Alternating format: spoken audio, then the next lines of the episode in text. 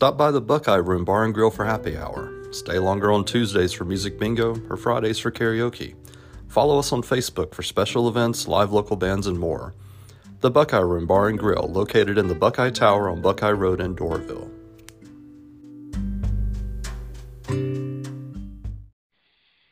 All right, uh, welcome. Uh, this is a, a, uh, telephone town hall for um, Georgia's District 11.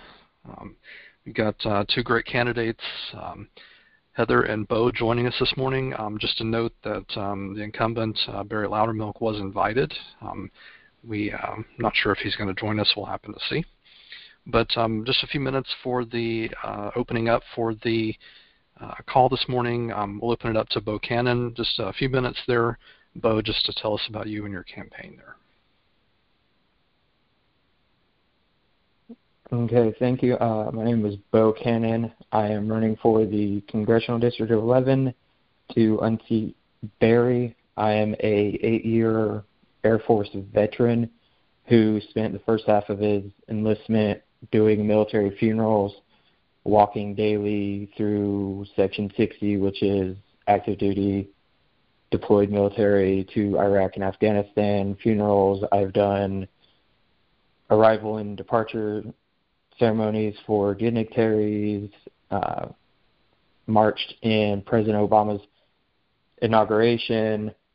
Uh, after that, I worked on combat search and rescue helicopters in Valdosta, Georgia, providing maintenance for the helicopters that go out and rescue both civilian and military members.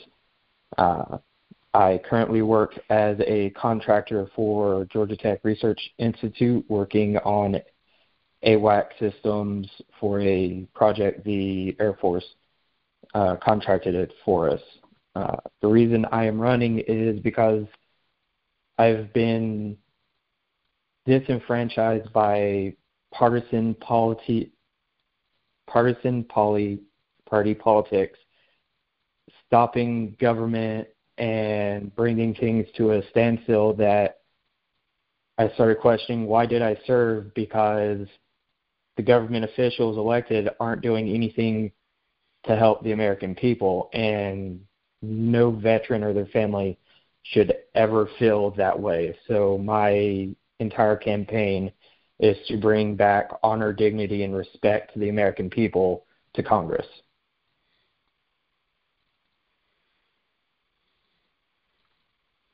All right, thanks, Bo. And then uh, next up, I'm um, just give you um, Heather uh, McKendrick a moment to introduce yourself and uh, about you and your campaign there. Heather Kilpatrick, sorry. That's okay. I'm used to my name being mispronounced. It goes with the territory. Um, so my name's Heather Kilpatrick, uh, and I was born and raised here in Georgia. So um, I uh, I have spent my entire career here in Georgia uh, working in healthcare, um, nearly 20 years now. Uh, I feel like my education and my experience has uniquely qualified me to understand the issues uh, facing my district and facing far beyond here in Georgia and across the country.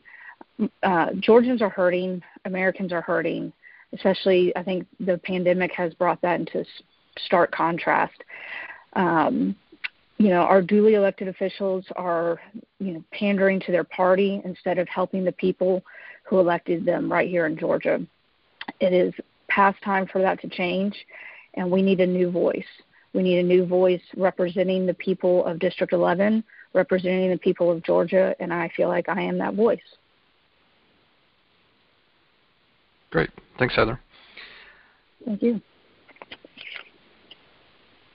All right. And uh, thanks again for everybody uh, dialing in this morning. And um, as was mentioned in the invitation, I do want to give everybody an opportunity to ask the candidates questions. Um, don't feel put on the spot, though. If you're not, uh, if you're just here to listen, that's fine too. But all the lines are open. So if you're uh, muted, you're welcome to unmute. Um, there are several people dial in, so we'll try to take turns here. But does anybody have any questions for the candidates?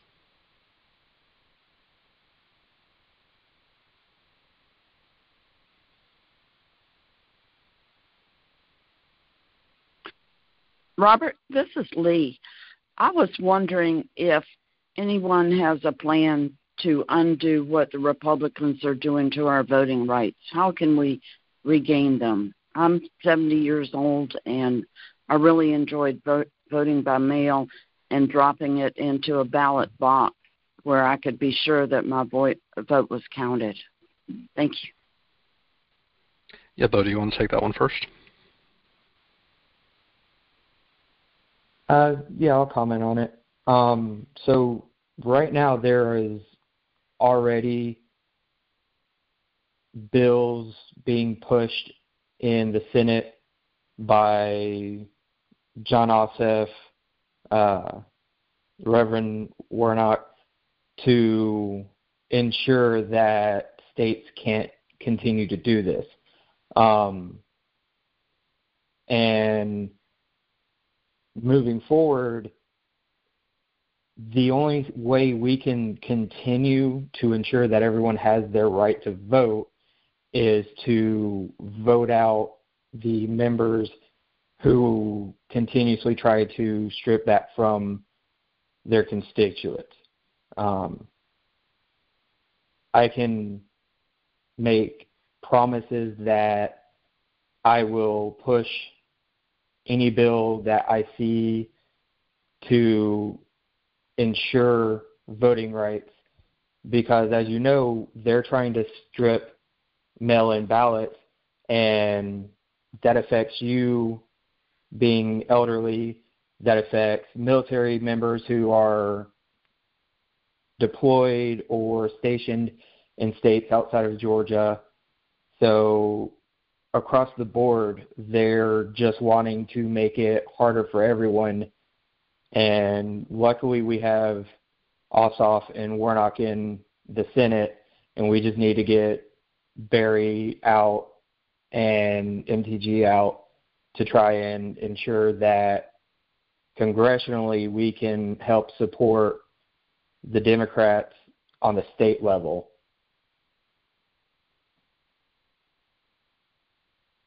And Heather? Yeah, so it starts with, um, I think, passing H.R. 1, um, the House Bill 1. It's already passed in the House, so it's, it's moved over to the Senate. Um, if we can pass this bill, that's going to essentially help where all these states are trying to pass these sweeping bills to suppress the vote. Um, like especially what's happening here in Georgia. You know, the House in Georgia has already passed a one bill just for voter suppression, and they've got 12 more up for voting um, just in the House, and that's gonna that's gonna restrict mail-in voting. That's gonna restrict um, drop boxes. That's going to restrict even people getting food and water while they're waiting in line. It's going to restrict the black and brown vote, um, especially. I mean, it's going to restrict um, the voting hours throughout the early voting process, even on election day. Um, it's going to restrict Sunday voting. It's going to restrict so many different uh, items down the list. Um, just flat out voter voter suppression across the board. So, if we can pass HR one, um, now SR one in the Senate, that is going to be a sweeping bill across the nation for all these states trying to pass state laws to, for voter suppression. So I think that is going to be um, the number one goal to fight the voter suppression across the United States um, and the individual states. Um, so that's going to be, um, I think, the, the biggest goal um, because within HR1 or SR1, um, you've got the uh, it's going to give you more free and fair elections. Um, it's going to prevent the individual states from um, passing these sweeping bills under the disguise of election security. Um, it's going to end partisan gerrymandering, and then it's also going to give you these um, campaign finance laws, which are going to give more transparency to campaign finance. So I think um, HR 1 and SR 1 are going to be the answer to um, fixing this voter suppression um, that you're seeing, uh, not just in Georgia, but in Arizona and other states as well. All right, thanks for that uh, question. Um, anybody else that is dialed in, we're uh, taking open questions uh, this time. Anybody else want to uh, ask a question of the candidates?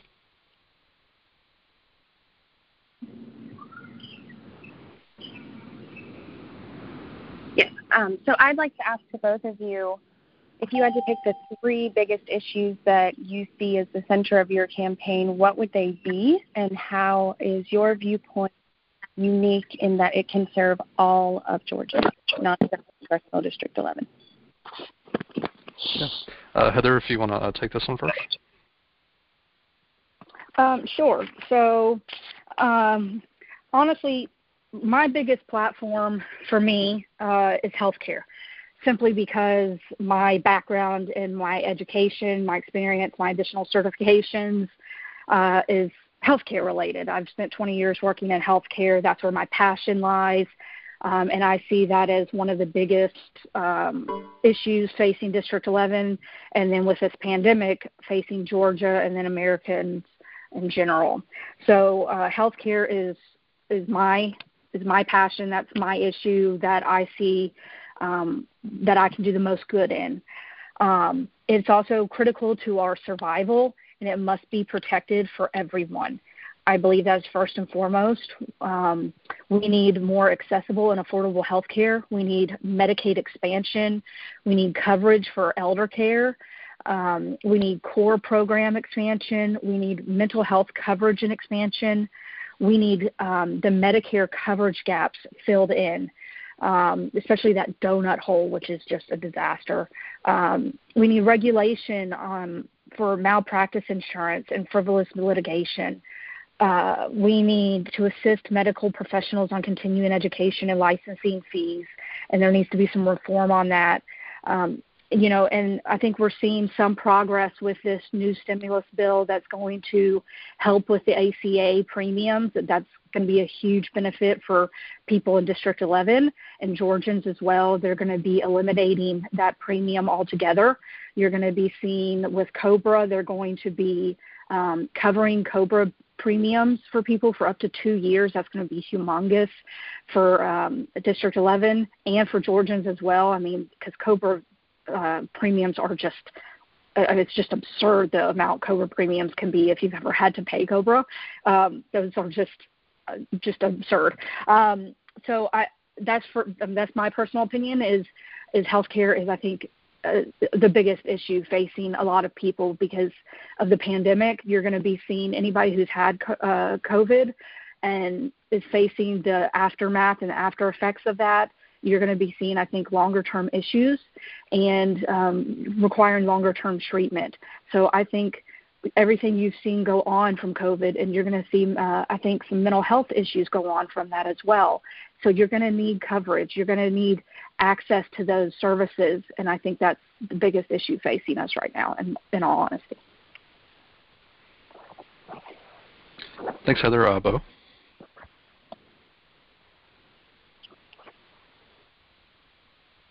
So I'll piggyback off of Heather a little bit. Uh, healthcare is absolutely one of my major focuses um, because I've worked primarily as a contractor on different contracts for private sector. I've worked building commercial news broadcast vehicles and the thing that has always irked me is we have health care that doesn't cover mental health a lot of times. We have health care that you have to pay extra premiums for vision, for dental. We're the only developed country that doesn't have universal health care. Why do we say that we're the greatest nation in the world, but yet we lag behind on healthcare, education, quality of life, all because we have capitalism and a president had a friend who was in the healthcare industry and insurance and decided to privatize insurance. That does nothing but continue to keep poor families uninsured and unable to live their best lives. So my my focus is getting us back towards a single payer insurance where you're not paying sometimes up to a thousand dollars a month for insurance that doesn't cover anything where you don't have to pay extra on top to get your glasses or get a vision test because insurance companies don't consider your eyes part of your overall health. You don't have to get separate dental insurance because insurance companies know that they can squeeze out extra money from people to get dental work. Um, I was in high school when George Bush's No Child Left Behind was implemented. For what it was, it was a great thought, but it was so poorly executed that it actually hurt. And the current education system is because of No Child Left Behind. So my focus is to bring our education closer to being the number one education system on the world. Uh, no longer teaching to the lowest of the bell curve and trying to divvy out funding based on test scores, but get our education system to where we reward those who try their best. We we need to increase special education to actually take care of people who have learning difficulties or they may struggle with things. Um, I graduated in 2005. I took my graduation test in 2001 through No Child Left Behind and then was told, well, you've passed. It doesn't matter whatever you make for the rest of your time in high school. You're now going to graduate high school no matter what because you passed these standardized testing. And that's a, distur- a disservice to our children. It's a disservice to the future of our country. The other big platform for me is police reform. Um, across the board, we need police reform. A lot of times, police academies are only 16 weeks, and then they're immediately put out onto the streets. I think the academy should be closer to a four year program that comes with a degree. We need comprehensive mental health services for police officers to ensure that they are the best that they can be to protect our communities. Um, I think that we need to get more social workers as a career and also have them attached to police to police departments so that they can respond to the less violent calls of a autistic black man sitting in his driveway so that we don't have police officers who can't handle that situation. Uh, those are my three big platforms that I will be focusing on. Great. Uh, thanks for those questions. Um, again, opening up for uh, anyone dialed into the uh, call this morning. Any other questions for the candidates?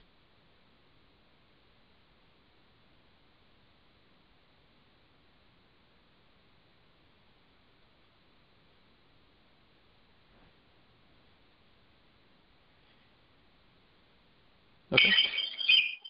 I can chime in with one if that's okay. Sure. Okay. Um, I received Barry Loudermilk's email, um, I believe it was yesterday, where he announced that he was working with, I don't have the exact one right in front of me, with legislation to move the waiting period for purchasing a gun from three business days to three calendar days to shorten it. And I just wondered if they had any thoughts on that in general, I guess, since it's kind of new information. yeah, Heather, you want to take that one? Sure. Um, so I don't agree with this at all. Um, I think we should probably extend the wait period um, to probably five to seven, if not longer, uh, business days, not calendar days. Um, and I think we should extend or expand the background check laws um, and add uh, it needs to be a universal background check law. Um, we need to also add red flag and common sense laws. Um, I think sellers should have um, permission to deny a sale to any person they deem unsafe, regardless of any kind of clear background checks as well. Um, I think what we're seeing with uh, these gun sales and the purchasing of guns and just in general, it, it's got to stop. I also um, fully support the expansion of the um, universal background check to close the the kind of loophole for um, gun shows.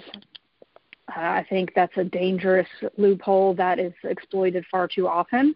And I mean, I'm don't get me wrong. I, I support the Second Amendment to a degree. I think people have a right to support them or to um, to protect themselves, but I think there needs to be you know clear stipulations um, and there needs to be some transparency and there needs to be background checks universally and i think people need to be able to just use common sense. If someone gives you an uneasy feeling you do not have um, you do not have to sell to them and there should be protections to you know safeguard you if you're not comfortable selling to someone um, you know because it, it's just um, it's common sense i mean if someone is is giving you an uneasy feeling you don't want to sell to them, that is your absolute right. I think there should be permits um, to sell guns universally so people can't sell them on the street and things like that.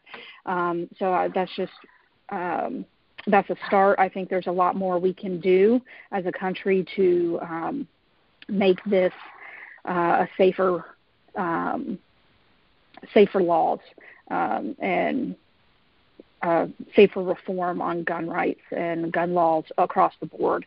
Um, but I think it takes, there's going to be a lot of overhaul that needs to be done. But it starts with universal background checks and red flag laws and closing that uh, gun show loophole. Thanks, Heather. And uh, Bo, any comments from you? Um, so three calendar days is by far not long enough to do a comprehensive full background check on anyone. Um, I know the there are bills currently being pushed to deal with this situation. Um, I personally think that there needs to be more background checks for any flags of domestic ideology, red flags, you name it. Um, because currently, right now, a three calendar day window is, is just not long enough. Um, because you can check into people's backgrounds and not see anything that's a red flag, but then you have people who don't have any issues legally, but their ideologies are, oh, I'm going to have two fully automatic rifles behind me on a bookcase as a political show, and that that should be a red flag right there. Um, I completely support the Second Amendment. If you want to own guns, awesome but we need comprehensive gun law overhaul to match the the guns we have available for citizens now. Most of the laws are outdated because they were written at a time before people had the the technology we have now. Laws should always be living entities that can be updated and changed with the times. And the only people saying that Democrats want to take away guns are the NRA. We all know this. Um, so I think that it starts with lengthening the window for background checks, allowing the FBI to dig deeper into people to ensure that they are safe. Um, we need to really take a long, deep look at our gun laws and the ideology behind the gun laws to where it protects people more than just rah rah I have guns I'm going to wave them in people's faces.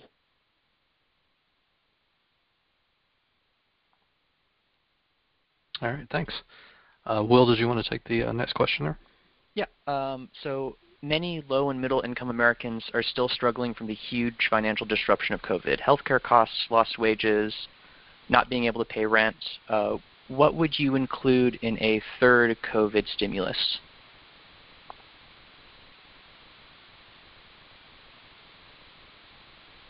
So, Heather, you want to take that one? Um, sure. Um, so, in a third COVID stimulus, I think um, what we've seen in this current one is a very good start. In a next COVID stimulus, I would absolutely include some student debt cancellation. Um, I think that would be a good start. I think we could see um, a higher stimulus check, hopefully starting around two thousand dollars um, instead of. I know the fourteen hundred is to go with the six hundred to equal the two thousand, but I think if we could start around two thousand dollars, um, starting with. Uh, the income, I was very disheartened to see they lowered the income threshold on this one. So if they could take into account um, that people have lives and bills, and that an income threshold is um, not taking into account that it doesn't matter what people's incomes are, that people still are suffering. Americans, Georgians, we're all suffering, and an income doesn't represent everybody's lives as a whole. It doesn't represent the actual person and what they're going through. So an income threshold, I think, is is kind of grossly unfair to um, cap it out. Um, I mean, I get if you want to put it at 300,000 or whatever, that's a little bit I get that. So but capping it out at, you know, 50 or 80,000 dollars is kind of under, unfair in my opinion. So I think we need to um, recognize that an income threshold as low as it was on this these last two is a little unfair. Um, so on the next one, I would really like to see um, that not happen. Um, the reform we saw on this one with the monthly relief check to parents, I would really like to see that probably go up. Um, and I'd also like to see the unemployment benefits extended for longer. This extension that's just a few months at a time, the six month extension, doesn't do anybody any good because it's we're seeing a, a wall and we're running into it every single time. And that, that whiplash effect is not good for the economy and it's not good for Americans. Um, so it's not good for anybody's mental health, and it's it's just the we can't keep doing this whiplash effect. Um, so that is one thing I would like to see is this unemployment extended for a longer period of time. I think it's going to be better for everyone. So we need to get that, and I think a higher threshold for the unemployment benefit as well. We need higher than three hundred dollars. People have been out of work for too long. Three hundred dollars a week is not enough. They need more because I mean the nobody can help being out of work due to a global pandemic. It's not anyone's fault. It's time to reimburse them for the wages they are missing. $300 a week is nothing. We also need to include the minimum wage hike. This people need to be reimbursed for what they're doing. They need to be paid a living wage. So that's just a bottom line. I don't care what the Senate parliamentarian says. It's it's a it is absolutely 100% part of the budget. So it needs to be included. Um, I think those are all um, crucial to a next stimulus. If we still need money for vaccinations, absolutely. Um, and I would like to 100% see more money for schools. Um, that should always be part of a stimulus, 100%, like without equivocation. Thanks, Heather. Um, Bo?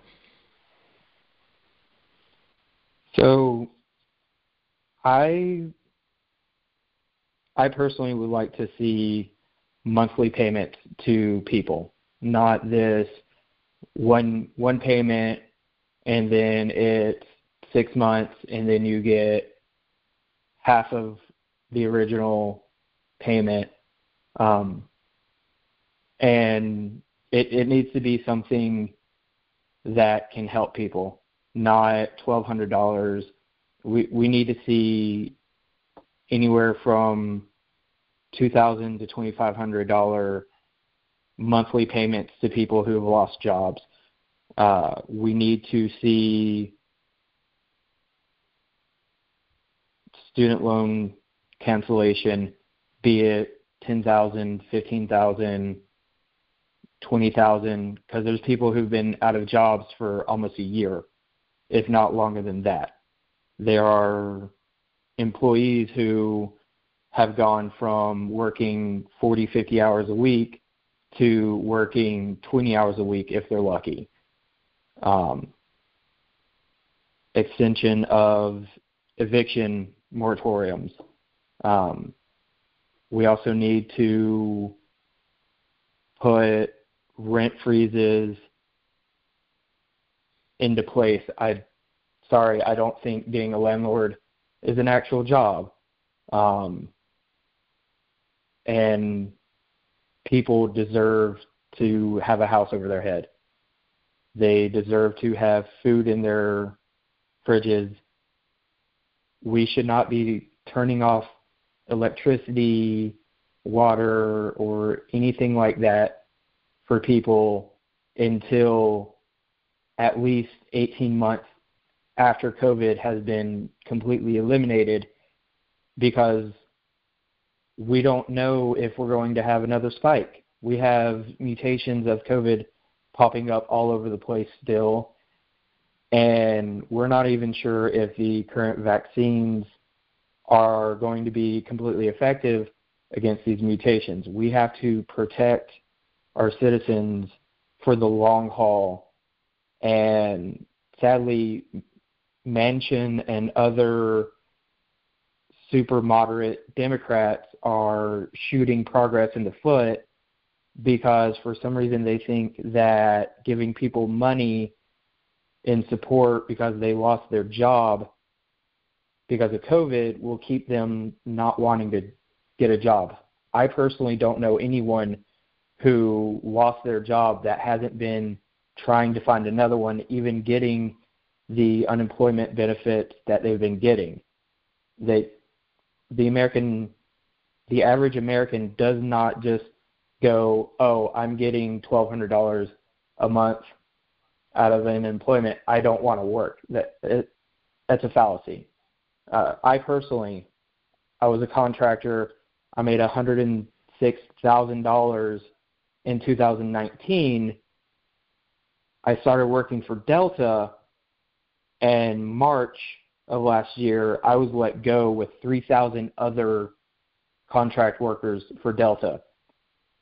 So I had absolutely no income from March until September when I got hired on with GTRI as a contractor, and all I had was $300 a week for three months because the federal unemployment ran out before they restarted it later. So this putting income caps onto stimulus payments is completely ridiculous because you can't take into account that someone made X amount of money, so therefore they made X amount of money every year before that. That that's not how it always works for everyone. So I think that guaranteed monthly payments of two thousand to twenty five hundred dollars to every American needs to happen. Student loan cancellation, extension of protections from evictions needs to happen for at least eight to eight months to a year after COVID has been eradicated. And then utilities needs to be protected for at least that long as well. All right, thanks. Um, those uh, dialed into the call, any other questions for the candidates?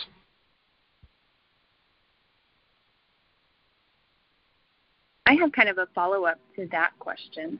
Sure. Um, so it's important that we have safety nets in place for pandemics and other things that could cripple our entire society.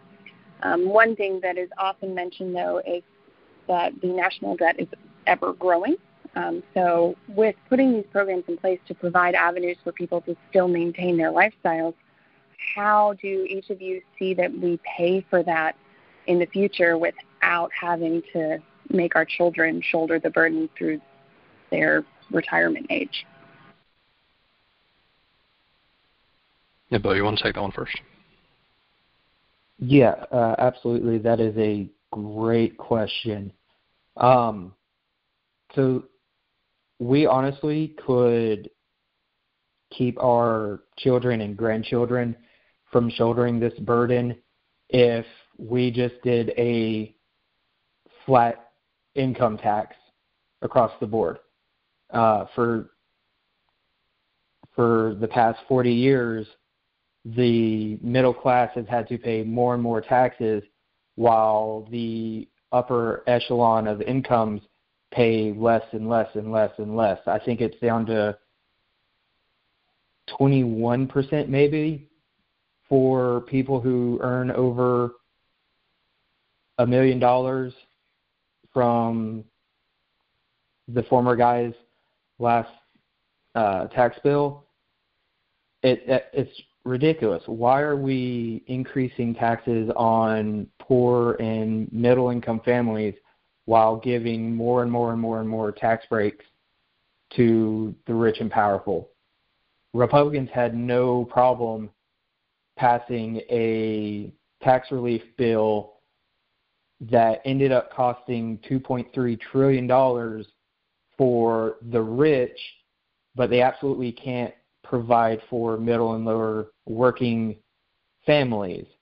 Uh, a lot of our debt is debt to ourselves. So student loan cancellations, getting rid of debts to our own citizens would help. Um, honestly, if churches want to continue to try and have input into laws, they need to start paying taxes um, legalizing marijuana across the country would be a huge income and profit for the United States. Colorado is a perfect example of how much money is brought in. But at the same time, if we make marijuana legal across the board, we have to release the entire mass population of inmates who were serving ridiculously long jail sentences for selling marijuana. We cannot let corporate white America benefit off the backs of brown and black people who sit in jail for weed crimes.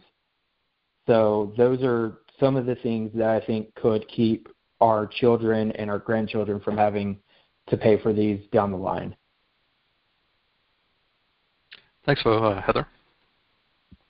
Um, yeah, I think a wealth tax is the way to go. Um, we, it's, you know, tax um, a couple percentage on uh, the wealthiest people in the world or the United States, and you can bring in a lot of money that way. And they've been reaping benefits off of um, tax um, reform, and I think if we turned it around, it'd be the easiest way to bring in that money.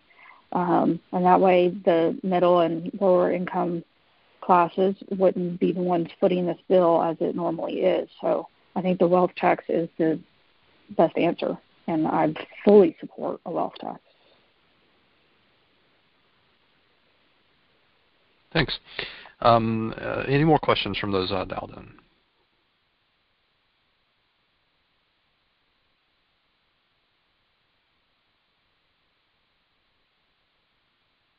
Yeah, I've got another one. Sure. Uh, while technology has made us connected more than ever, more than ever before, it has also offered businesses new opportunities to take advantage of low-cost labor by circumventing employment regulations, minimum wages, and benefits requirements. Think ride-sharing apps, on-demand grocery delivery, and the like. How would you protect these workers? Uh, Heather, you want to take that one? Sure. Um, so, workers' rights in general are something that I've always been pretty passionate about. I think workers should have every right in the world if they want to unionize, for example, um, like we're seeing the Am- Amazon fight right now going on to unionize. Um, it is my philosophy personally, um, as I've been a manager for a very long time. Um, your employees are your very first customers, and you have to treat them as such. And if you treat your employees right, your customers right, then or treat them as your customers, then they'll return in kind. Um, so I believe, you know, your employees are human beings and people who deserve to be treated with every respect and every right as the CEO. And you will never change my mind on that. I believe in full rights for all workers as well as wages and benefits. So if I mean, if your employees, if you need a union for that, so be it.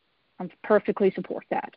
Um, I believe some employees, some companies need a union to ensure that those rights are there.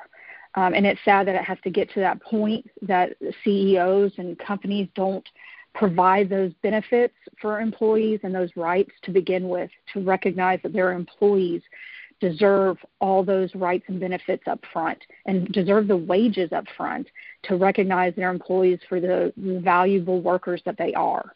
Um, that they have to bring in other people to show them that the value that is there inside their employees.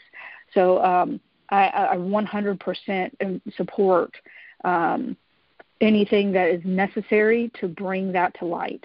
Um, if it's a union that needs to come in, I, I fully back it. If employees need to to bring in, hell, even if it's an attorney, I'm, I support that. Um, people are human beings, and they, you know, they are. A CEO should not be able to profit off the labor of the people working for him. And so, it, whatever is necessary to get the job done to make someone see the the value in the, their employees, I 100% support it. So, um, workers' rights is, is that is a, I'm a huge proponent of of doing whatever is necessary to get what is necessary um, for my people and my staff, um, and I, I, I back that 100%. Thanks, Heather. Uh, Bo? So I I agree with Heather. Uh, unions are a absolute necessity for uh, workers to ensure that they get the quality of pay, benefits, and respect that they deserve from their employers. Um, I don't know how many people were paying attention to California but California passed Proposition 22 last November, which allowed Lyft and Uber to quantify all of their employees as contractors and deny them benefits and employer funded insurance and things like that. That is absolutely a travesty, in my opinion um, that should have never passed. Um, contractors as a whole get shafted on a level that is unprecedented in the United States. Uh, I know for a fact that the contract house that I work through right now charges GTRI probably three times what they're actually paying me to allow me to work for GTRI. That's that's ridiculous. CEOs should not be making three to four hundred times what their employees make. Um, I believe that CEO pay needs to be legally capped at no more than 70 times what their employees make. Honestly, it probably even shouldn't be that high. Um, we need guaranteed minimal wages, and this $15 an hour by 2025 is not cutting it. $15 an hour in 2021 is hardly a livable wage for most of the United States.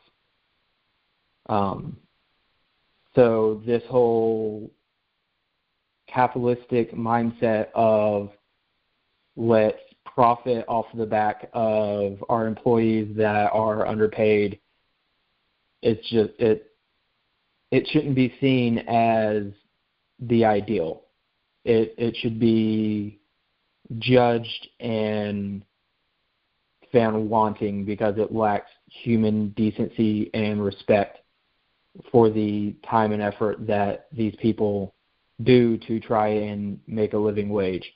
Uber, for example, charges restaurants to use their service, and then the delivery fees are pocketed by Uber because they have it set up to where the driver gets a guaranteed amount, but if you tip that driver, your tip pays the guaranteed amount if it's not over what the guaranteed amount is.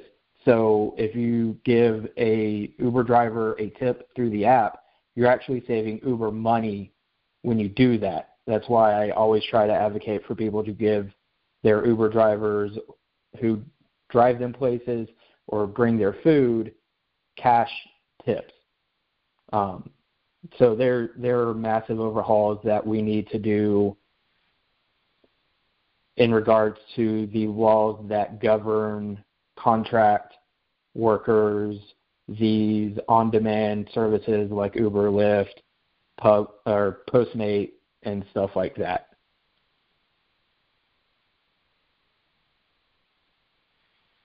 Thanks. Um, any other uh, uh, questions for those dialed in?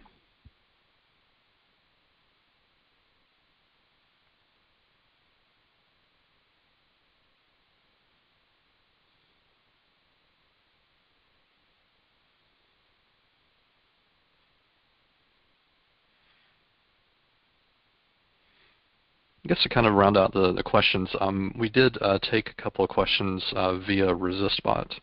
So if anybody has not ever used ResistBot before, um, if you choose, when you use ResistBot, it will send a copy of the uh, question that you sent in to your um, congressional representative out through Twitter.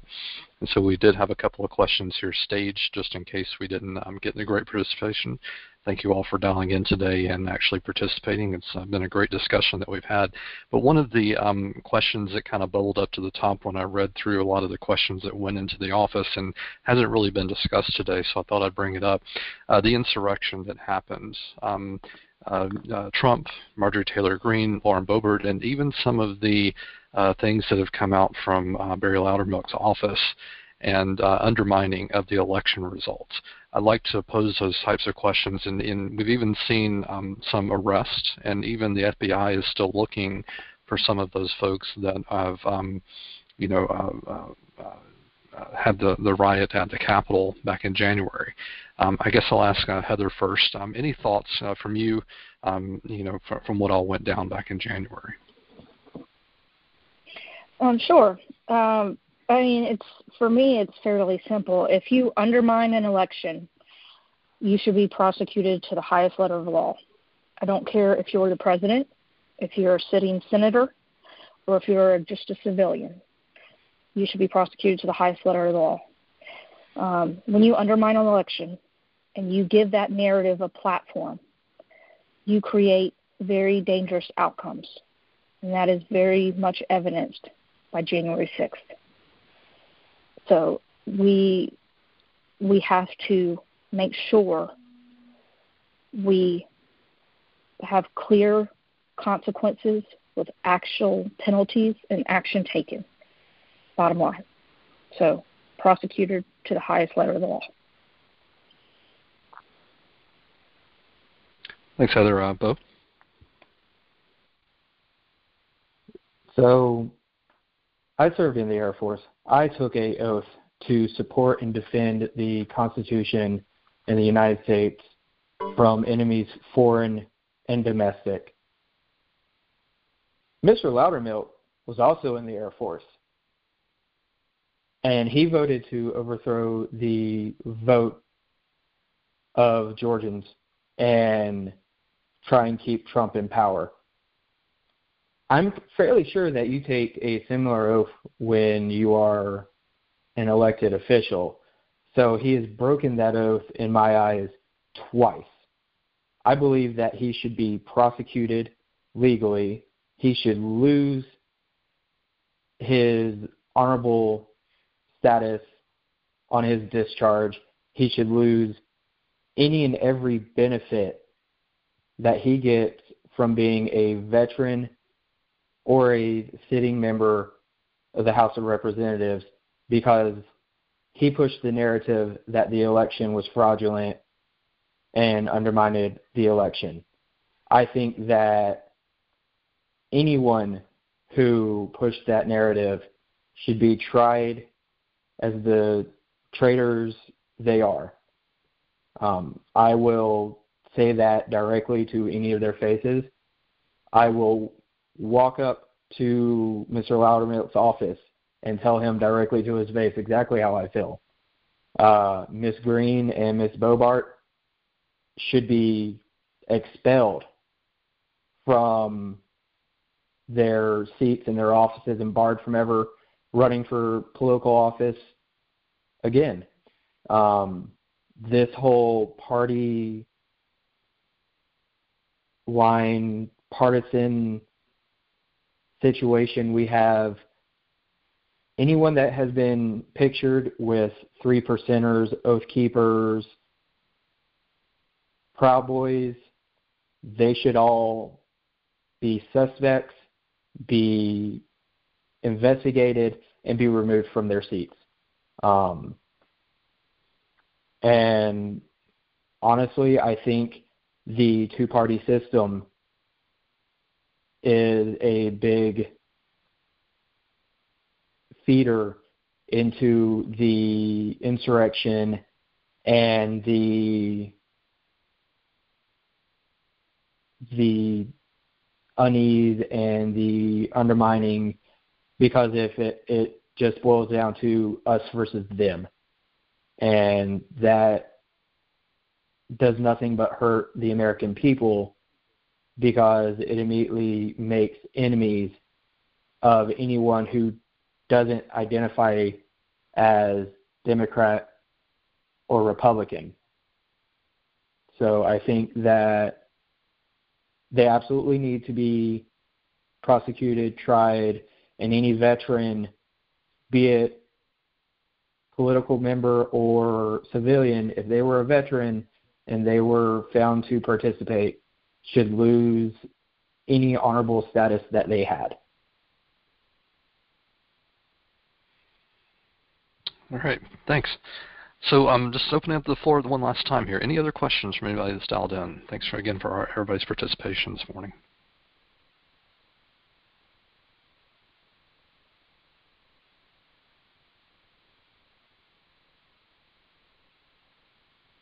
All right, that may be a wrap. So um, Heather, just give you uh, last uh, parting minutes here. Anything uh, else to add or uh, follow up here? Uh, no, I just want to say thank you so much for doing this. This has been fantastic. I really appreciate it. Thank you for putting this all together. And I appreciate everyone else for joining the call and asking some really excellent questions. This has been a lot of fun. Yeah, no problem. And uh, both to you as well to, to wrap up here. I also want to thank you for doing this. Um, I look forward to doing many more town halls leading up to the primary and the election, and then further past if I am deemed worthy of the seat. Um, it's given me much to think about, and I look forward to seeing what else is important and how I can better serve my fellow citizens of Georgia.